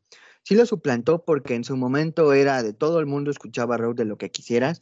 Y ok, aquí en México en esa época era sí que estaba gente muy poderosa, que estaba Pedro Infante, que después salió con Lupita D'Alessio, que después salía con Félix, con lo que quisieras. En su momento había artistas grandes, con los Panchos, con lo que querías. Pero creo que sí es un apogeo ahora con otro género. Y eso es bueno, porque en su momento era todo lo que era que realizaba Beethoven, y en su momento pasó lo mismo, era un auge increíble con todo lo que hacían los violinistas, con todo, salió una ola de violinistas, salió una ola de pianistas, salió de orquestistas, de todo. Después salió con el rock y actualmente con el género latino, y eso es algo bueno porque creo que se pegó mucho la vibra latina que, como te dije hace rato, de felicidad, se pegó en todo el mundo, absolutamente todo el mundo, y creo que a pesar de que sí, ya es ahora un nuevo auge, y eso hay que aceptarlo. Es un nuevo auge en lo que lo latino está pegando muy, muy cañón. Pero igual creo que el rock no ha muerto. Creo que ha pasado a ser un género nada más, un poco más relajado. Sin embargo, creo que también es por un poco de todo. Creo que es un poco también porque la gente ya no le gusta escuchar tanto lo nuevo, como te dije. Está un poco más casado con lo antiguo, con lo que es lo que es los géneros de antes, de la música de antes, con todas las bandas que me dijiste, justamente son de antes. Sin embargo, bandas que trabajan actualmente en esta clase de género, lo trabajaba Gorillaz, lo trabajaban mucho los Strokes, los Arctic Monkeys, lo trabajaban mucho Foster the People. Bandas así que trabajaban con este género y que lo siguen trabajando y que hoy por hoy son grandes exponentes, me parece. Interpol es otra gran banda que también está con ellos, los Chemical Brothers, e incluso creo que se pegó mucho con lo que es el metal alternativo, me parece que surgió también un pequeño auge, con bandas como Sleeping with Sirens, My Chemical Romance, cuando empezó a salir también un poco System of a Down, bandas así, que se pegó mucho esa clase de metal rudo. Creo que también es grandes exponentes que también aumentaron un poco lo que es el rock. Creo que sí, y ahora con Imagine Dragons también, ¿no? O sea, exactamente, Imagine Dragons, que es creo que de las últimas bandas que ha salido muy buenas. Entonces, Coldplay también, otra gran banda, que creo que no ha muerto, se le llama evolución. Creo que tampoco hay que esperar que todo el tiempo, que todo el tiempo sea música con quintas, que se le llama así a la música rock grunge, que sea música con todo el tiempo solos increíbles de guitarra, lo Eddie Van Halen. No todo el tiempo, que a pesar de que son impresionantes esa música y que son increíbles intérpretes, son géneros que poco a poco van evolucionando y poco a poco van cambiando. Brian May, ¿no? Exactamente, y a pesar de eso hay grandes guitarristas, muy grandes, gente que he visto que ha evolucionado mucho con la guitarra y que me gustan mucho escucharlos, son, creo que se llama Rodrigo y Gabriela, son dos personitas que tocan guitarra y que me gusta mucho cómo lo hacen. Un grande que también he visto que me encanta cómo hace su música y que la combina muy bien y que creo que gran fama se la dio los videojuegos es Gustavo Santaolalla, que pues eso es también un gran guitarrista, y como te digo, creo que se expande, no se quedó en el mismo, en las guitarras con mucho overdrive y con mucha distorsión y con guagua, ya no se quedó en eso, se quedó en muchos géneros más y se empieza a implementar.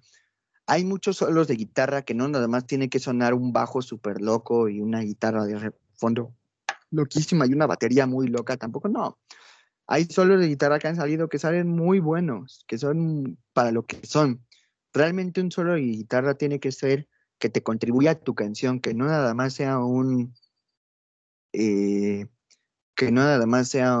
tocar por tocar la guitarra y ya. No, que sea que complemente tu canción. Y creo que se ha unido mucho este género. Un claro ejemplo es que recientemente, para el momento en que estamos haciendo este podcast, tiene, me parece que una semana, que se anuncia que Gorillaz trabajará con Bad Bunny. Imagínate el nivel de evolución al que ya lleva, que complementas muchas cosas y que sí es un boom mercadotécnico, pero al final de cuentas es avanzar en lo que es hacer música, que no solo, porque si no te vas a quedar estancado, así como la gente que solamente hace trap nada más, va a llegar un momento en que siempre va a ser el mismo ritmo, siempre la misma letra y se va a quedar estancado. Algo que he visto que me dio también como esa idea y que es un gran ejemplo, este mismo artista, Bad Bunny, ha trabajado en más cosas, que incluso en corridos, ha trabajado en reggaetón, en cosas así. Entonces imagínate, ni él mismo se salva, a pesar de que es un género ultra rentable, ni él mismo se salva de explosionar a otros géneros, de estar cantando en otras cosas que él no sabe, porque para los corridos necesitas un tipo de voz, lo que quieras. Entonces, él mismo, ni siquiera él mismo se salva. ¿Por qué se tendrían que salvar otras bandas un poco que venden un poquito menos? ¿Me explico? Creo que nadie se salva y que algo que admiro mucho de muchas bandas es que llegan a evolucionar para bien. Algo que me gustaba mucho, por ejemplo, de los Beatles y que platicaba con mis amigos, es que los Beatles no solamente hicieron rock de twist, que solamente eran las chicas gritando y todo, ¿no? Llegaron a hacer obras impresionantes con Sgt. Pepper's, con todo esto. Queen llegó a hacer Bohemian Rhapsody cuando realmente al inicio solamente hacían Killer Queen y muchas cosas más. Entonces, si todo el tiempo estás esperando que salgan 10 bandas haciendo lo que hacía AC/DC, un ejemplo, pues hasta tú mismo te vas a aburrir.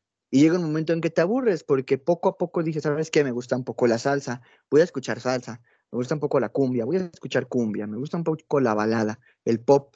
Entonces, hasta tú mismo como ¿cómo se le llama? Como audiencia, tú mismo te aburres del mismo género, porque los otros... Se disfruta más la música, sí, ¿no? Exactamente. Si realmente te gusta la música, creo que te expandes. Puede que si no te gusta un artista y estás en tu derecho al 100%, claro. Trata de explorar un poco más el género. Hay canciones que yo no sabía que eran a lo mejor trap, y que yo pensaba que eran como un hip hop y no, son trap y esto y lo otro. También se hace un poquito de desastre. Entonces así como que órales, ¿no? Realmente la gente necesita darle una oportunidad. Alguien que a mí me gustaba mucho lo que sea era Eminem en su momento. Me gustaba porque no nada más hacía el rap por hacerlo. Colaboraba en situaciones del pop donde era un cantante bueno, como en su momento fue una canción que hizo con Rihanna, me parece. En su momento Rihanna y hasta la actualidad es, me parece, del fácil sorprendentemente, entre los 10 artistas que más han vendido. Entonces, es así como que, wow, ¿no? O sea, órale, Rihanna. Y con Eminem, y o sea, te unes un poco a todo lo que hace y no nada más haces el rap por hacerlo y ya. Entonces, te digo, cualquier persona, ningún artista en este mundo se va a salvar. Estamos otra vez de regreso. ¿Qué me comentabas, Eric? Ah, claro, que poco a poco pues el género va evolucionando, y así como ha evolucionado un poco lo que es rock y lo que quieras, también los demás géneros. La balada ha evolucionado con muchos otros géneros, con lo que es trap, con lo que es rock, con lo que es salsa un poco, con lo que es ranchera incluso. Entonces creo que es un género que no ha muerto, más bien ha evolucionado. Sí va a seguir saliendo contenido muy similar a lo que hacía Led Zeppelin, lo que hacía Queen, todas estas bandas, pero lo que más va a predominar es la evolución del género. Entonces, pues creo que es una ventaja que tiene la música, que te permite evolucionar y es para bien, porque va a llegar gente y llega nueva gente y no siempre debemos de tener la misma música. Esto es algo bueno que ha hecho el internet también. Salen nuevos artistas, salen nueva música, salen nuevas ideas y pues evoluciona poco a poco como cualquier trabajo en este mundo. Entonces, pues sí, eso realmente creo que es lo que debe de pasar con la música. digamos que en este momento 2021, ¿cuáles podrías decir que son tu top 5 de bandas en cuestión rock? ¿Qué es lo que más, digamos, predominas o, bueno, que más te gusta? Aparte de lo que ya nos has dicho que te gustan otros géneros, pero para centrarnos en el tema rock, ¿qué grupos, ya sea solistas o en bandas, te gusta en el género rock, que está en tu top 5? Género rock, vale. Mi top 5, así, mundial. Yo creo que en el número 5 te pondría tal vez a Pearl Jam. Pearl Jam es una banda de grunge, muy al estilo Nirvana, que toda la vida me ha gustado porque creo que el estilo que han manejado y su evolución ha sido muy similar a lo que ha hecho, por ejemplo, Foo Fighters, que no nada más se encerraron en el género del grunge. Han explorado el de la balada y lo han combinado con guitarra, y lo han combinado con solos de guitarra, con grandes solos de batería. Entonces es un gran género que poco a poco ellos van haciendo incluso. Esta banda y su vocalista, que es Eddie Vedder, es un gran vocalista, muy multifacético, tiene mucho conocimiento de muchas cosas, tiene mucho género, ha tocado balada, ha tocado desde bossa nova incluso. Entonces creo que es un gran cantante y su banda es una de las mejores, y sin embargo creo que no es tan conocida. Es una banda que en su momento, la del inicio, era una banda llena de músicos increíbles, todo, desde el baterista hasta el vocalista, todos son increíbles, y creo que es una banda que a mí en lo personal es de las que me encanta realmente, es una de mis grandes bandas, me parece. Te daré que mi número 4 es complicado, pero yo creo que mi número 4 tal vez sería Queen, por el hecho de que en el número 4 me gustaría compartirlo, la verdad. No es un rock como tal, pero es como un rock combinado con pop, me parece, con un poco de todo, que es Queen junto con Café Tacuba. Y te voy a decir por qué Queen, pues sabemos que es una de las grandes, y algo que me gusta mucho de Queen es el respeto del músico que hay. ¿A qué me refiero con esto? Queen es una banda en donde sus integrantes se podrían haber peleado por lo que quisieras. Pero jamás se hubieran peleado por ver quién es mejor que quién. Ni por, yo quiero que mi solo de guitarra esté sí o sí. O yo quiero hacer un solo de batería súper sí o sí. O a fuerza tiene que haber un solo de la voz de Freddie Mercury. No, absolutamente no. Un solo de piano. No. Ellos le ponían a la canción lo que necesitara. Si Brian May se tenía que quedar callado como guitarrista, era quedarme callado como guitarrista. Si John Deacon tenía que ser un bajo normal, un solo de bajo normal, una línea de bajo normal, la hacía normal. No se soltaba el bajo, la línea súper alocada, no. No, tampoco Freddie Mercury soltaba todo el tiempo grandes destellos de voz. Le ponían lo que era necesario. Y eso es algo que creo que si vas a hacer una banda y si vas a trabajar tú solo, es indispensable que hagas. Que respetes eso tú como músico. Creo que también Café Tacuba, aquí te lo comparto con el cuarto, porque es una banda que da esa variedad de género. De repente te podían tocar algo súper popular, algo que sonara muy, muy de top, y de repente te podían tocar algo muy para, incluso hay una canción que me parece está 100% inspirada en Chabela Vargas, me parece.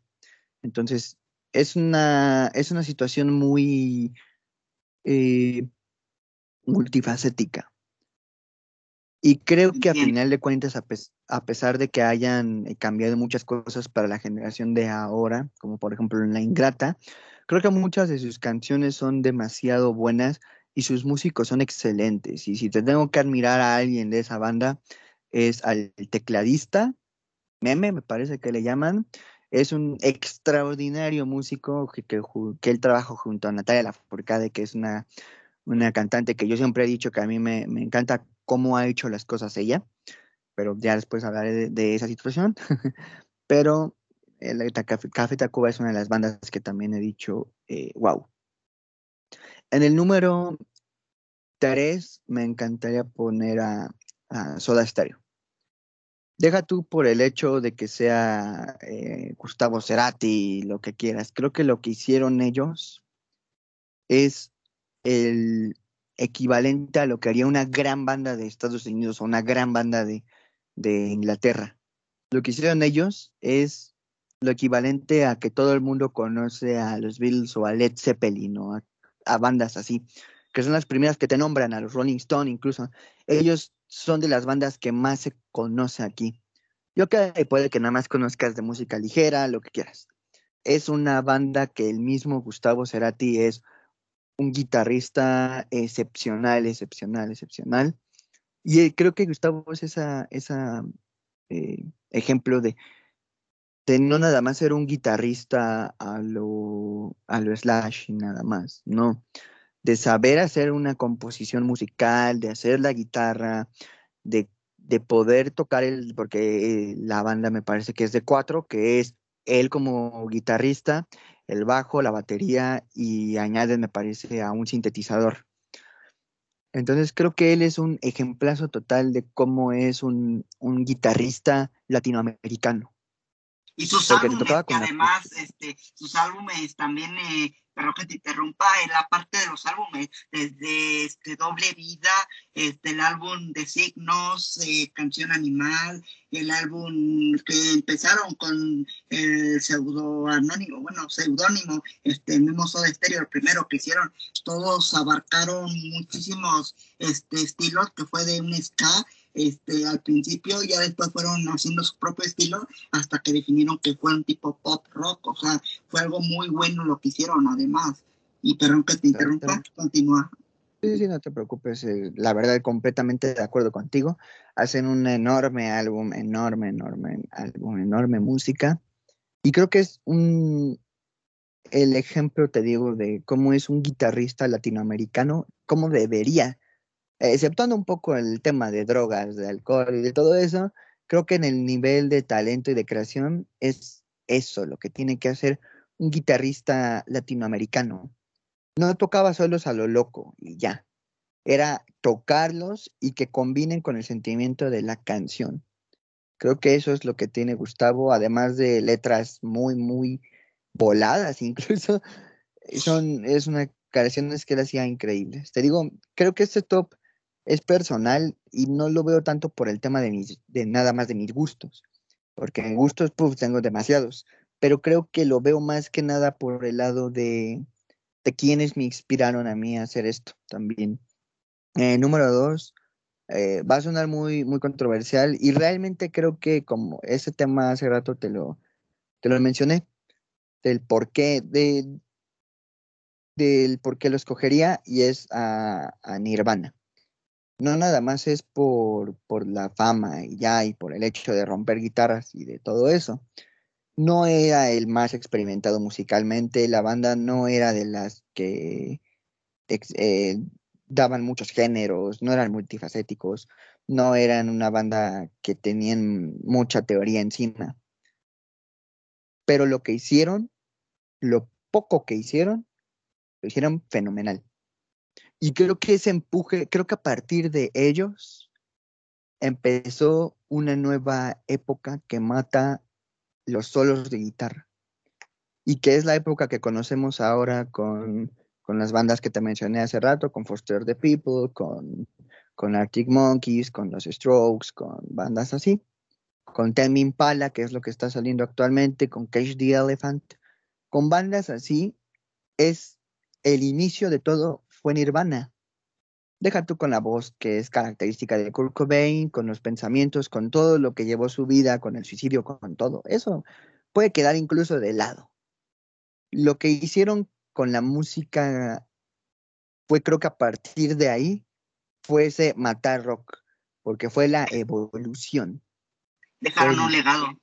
Exactamente, fue un punto y aparte, porque es a partir de ahí empezó a expandirse un poco más lo que es, en esa época salía mucho el pop, que salía lo que era Madonna, lo que era AA con su éxito de Take On Me, con situaciones así, y dejó aparte al rock, porque creo que el rock en ese momento ya empezaba, no a decaer, pero empezaba a dejar de ser tan famoso como lo era, que era casi uno de los únicos géneros.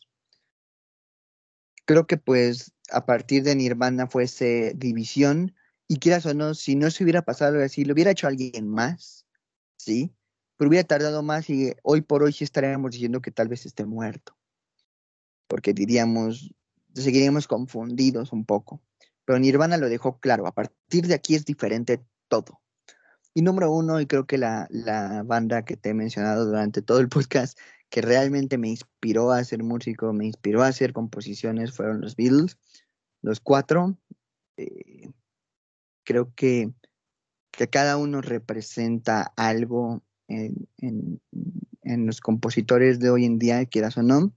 Siempre va a haber un compositor que te va a hacer letras demasiado serias, y creo que a partir de ahí, incluso lo que hace John Lennon con las letras más serias de la banda y como solista, se empieza a crear lo que es el género del rap con la realidad de la sociedad, que es una crítica a lo que hace la sociedad 100%, lo que hace el hip hop, lo que hacen géneros así, lo que hace Paul McCartney, que es la música popular que conocemos, que es la música pop que logramos conocer hoy en día, con todo lo que pega rápido, lo que hace Ed Sheeran, lo que hace un poco Taylor Swift, Shawn Mendes, lo que hacen personas así, Justin Bieber incluso. La música que empezó a hacer Paul McCartney era muy similar, y es un precedente en el pop. Lo que hacía George Harrison me parece que fue quedarse en la época del rock, de lo que hace Tame Impala, lo que hacen Arctic Monkeys, lo que hacen bandas así, es lo que dio George Harrison, que gracias pues, a lo que él daba con la guitarra, pues era increíble. Y lo que hacía Ringo Starr, que se complementaba muy bien con los otros tres, complementaba muy bien con todo lo que hacía. Entonces creo que es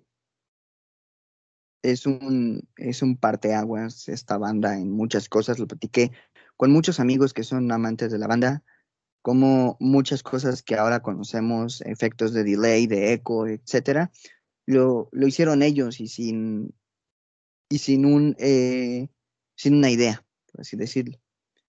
Ellos fueron los pioneros de muchas cosas, de muchos géneros. Ellos mismos, a pesar de que no fueron los creadores al 100%, fueron los que dieron las bases para lo que fue la siguiente evolución del rock, que fue el metal, gracias a un álbum que ellos hacen, lo que hacen después con la psicodelia, lo que hacen con la música popular, con Abbey Road, lo que hacen con todo eso. Es impresionante. Creo que son la banda que me hicieron ser músico, que me hicieron componer y que me hicieron ser, pues, que me encantara esto, la verdad. Desde siempre me parece que ese sería un top que te podré decir hoy por hoy. Puede que vaya cambiando conforme vaya yo evolucionando como artista, pero es hoy por hoy lo que siento, me parece. Pues vamos a jugar una dinámica, para antes de cerrar esto, te voy a decir dos cosas y tú me vas a decir qué te gustaría como músico más, ¿de acuerdo? Ah, perfecto, vale, me parece bien, a ver. Hacer la música de un videojuego, o sea, toda la musicalización, o hacer la instrumentación de una película en general. ¿Cuál eliges tú? ¿Solamente digo o explico? Y explicar el por qué te gustaría más esa respuesta. Vaya. Un videojuego de una película. Creo que el alcance que tiene una película puede llegar a ser mayor, porque un videojuego muchas veces se sigue teniendo el estigma de que los videojuegos solo son para niños, para adolescentes, para adultos jóvenes, que no son ya para personas grandes, que no son para personas de mayor edad, y te limita a un público, a un único público que es la gente joven, nada más.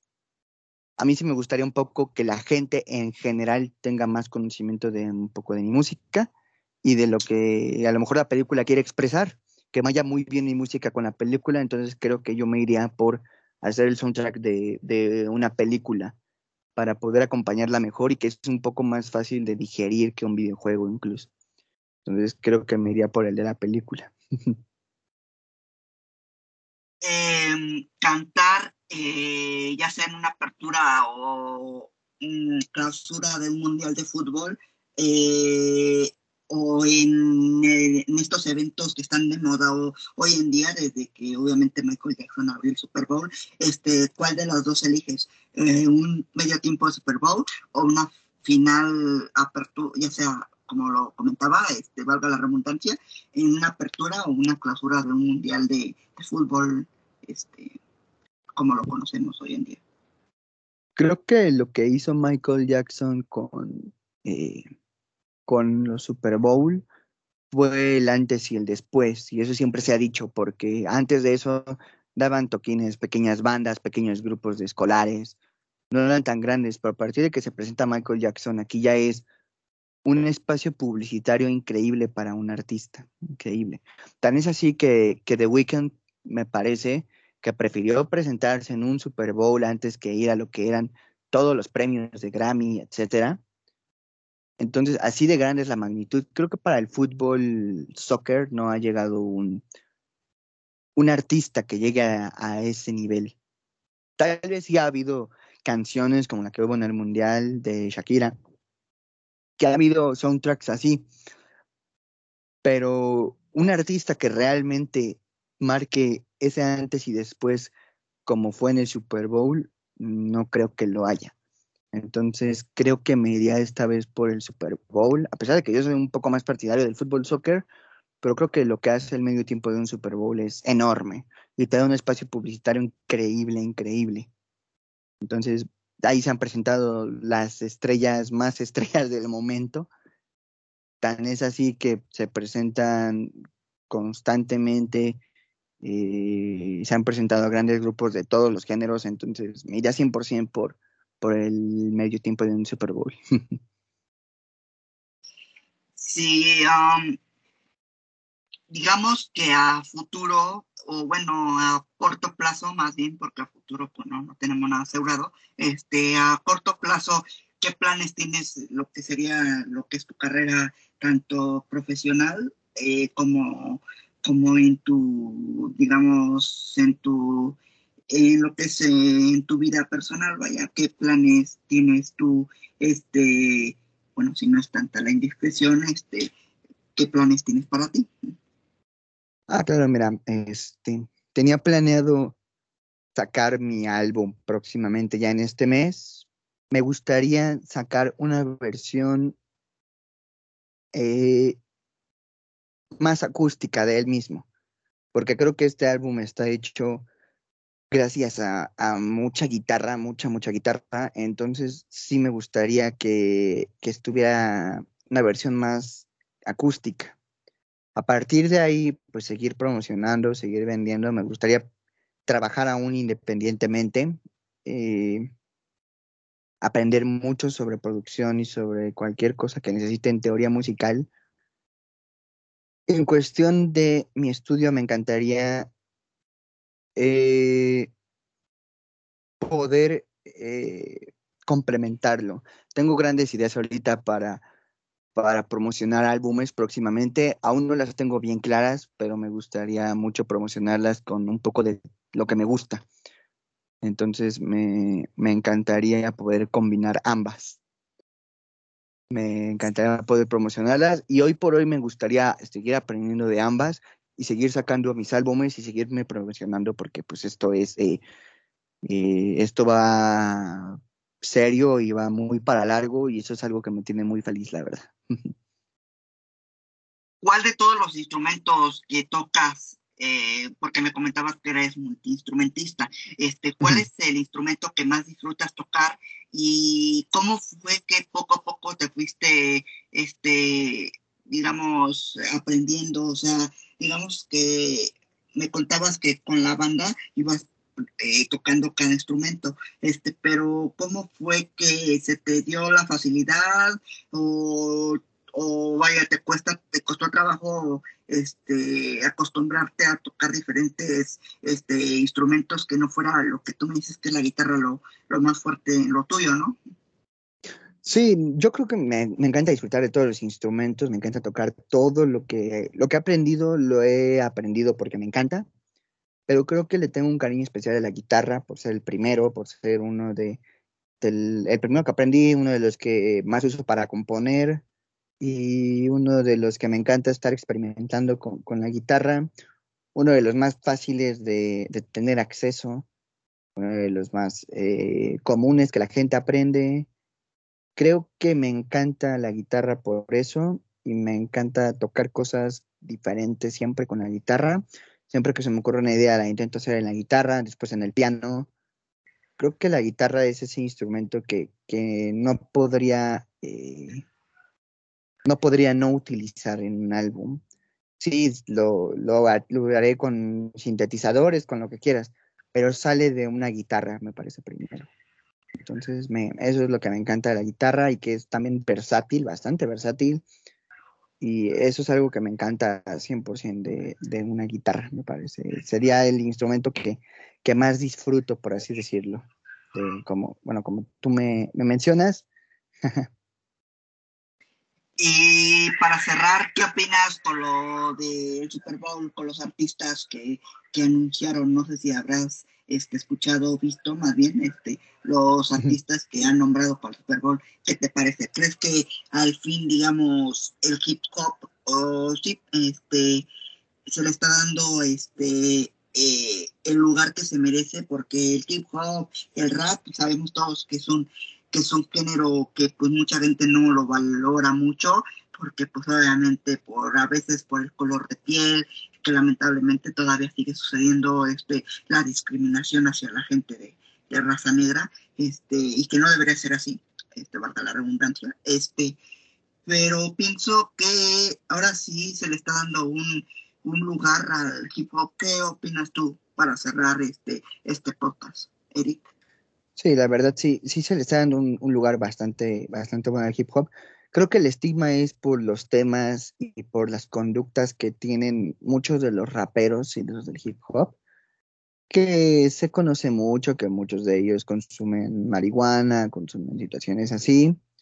Creo que al final de cuentas existe también desinformación de estos temas, existen muchos prejuicios de muchas cosas aún, pero creo que poco a poco se les va quitando, y creo que estos artistas sí han tenido al menos una canción reconocida que todos podamos tener, ubicar de ellos, que mucha gente va a decir, oh, ¿sabes qué? Pues esta yo la he escuchado de algún lado.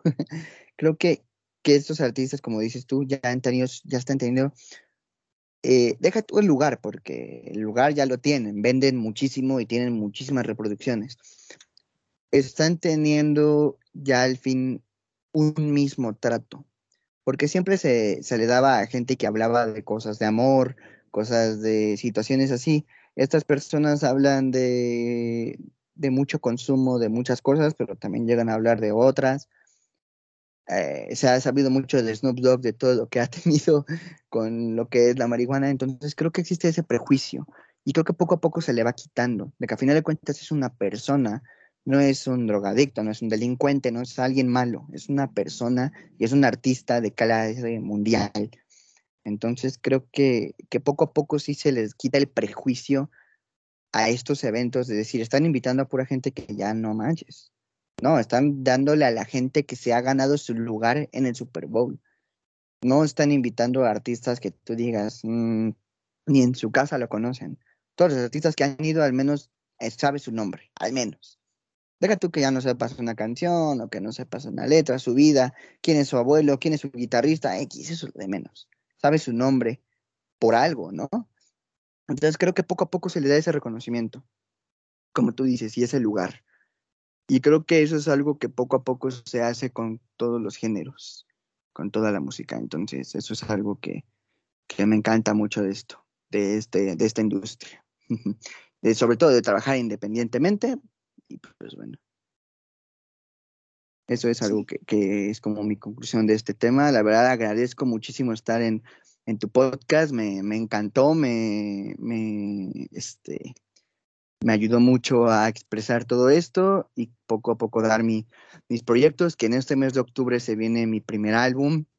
Ya he sacado 2 canciones que van a pertenecer a este álbum. Próximamente saldrá una versión alternativa a este álbum, que ya estaré dando más detalles acerca de ella. Se vendrán algunos lives para presentar este álbum, se vendrán muchas cosas bastante bonitas y que espero que les guste a toda la gente. Esperemos que este podcast, que como es el primer capítulo, yo ya quiero llegar al 100 y que lo vea con millones de reproducciones. Me encantó este podcast y pues amigo, la verdad me encanta este proyecto que estás haciendo. Esperemos que le vaya súper, súper chido y que llegue mucha más gente, top. Y pues bueno, la verdad me encantó estar en este espacio. Muchísimas gracias por invitarme, la verdad. No, gracias por aceptar la invitación. Aquí abajo en la descripción del video voy a dejar lo que son tus redes sociales para que vayan a seguir a Eric, porque tiene mucha música muy buena. Él me ha pasado música increíble, y no porque lo haya entrevistado en este podcast, sino porque pues sí, o sea, la música habla por sí sola, siempre lo he dicho, y pues no me queda más que agradecer a Eric también por aceptarla, la invitación, y pues a todos en la barra de comentarios, pues expresar lo que opinan y pues dejar su cariño y su lo que quieren expresarse a través de ellos, porque pues la opinión, la mejor es la del público, y pues no me queda más, como lo he dicho de nuevo, pues gracias por estar aquí. Esperemos que se repita otra vez algún tiempo más, otra segunda parte, porque pues porque quedó muchos temas por hablar, pero pues evidentemente pues sabemos que estás ocupado con tu agenda. Sí.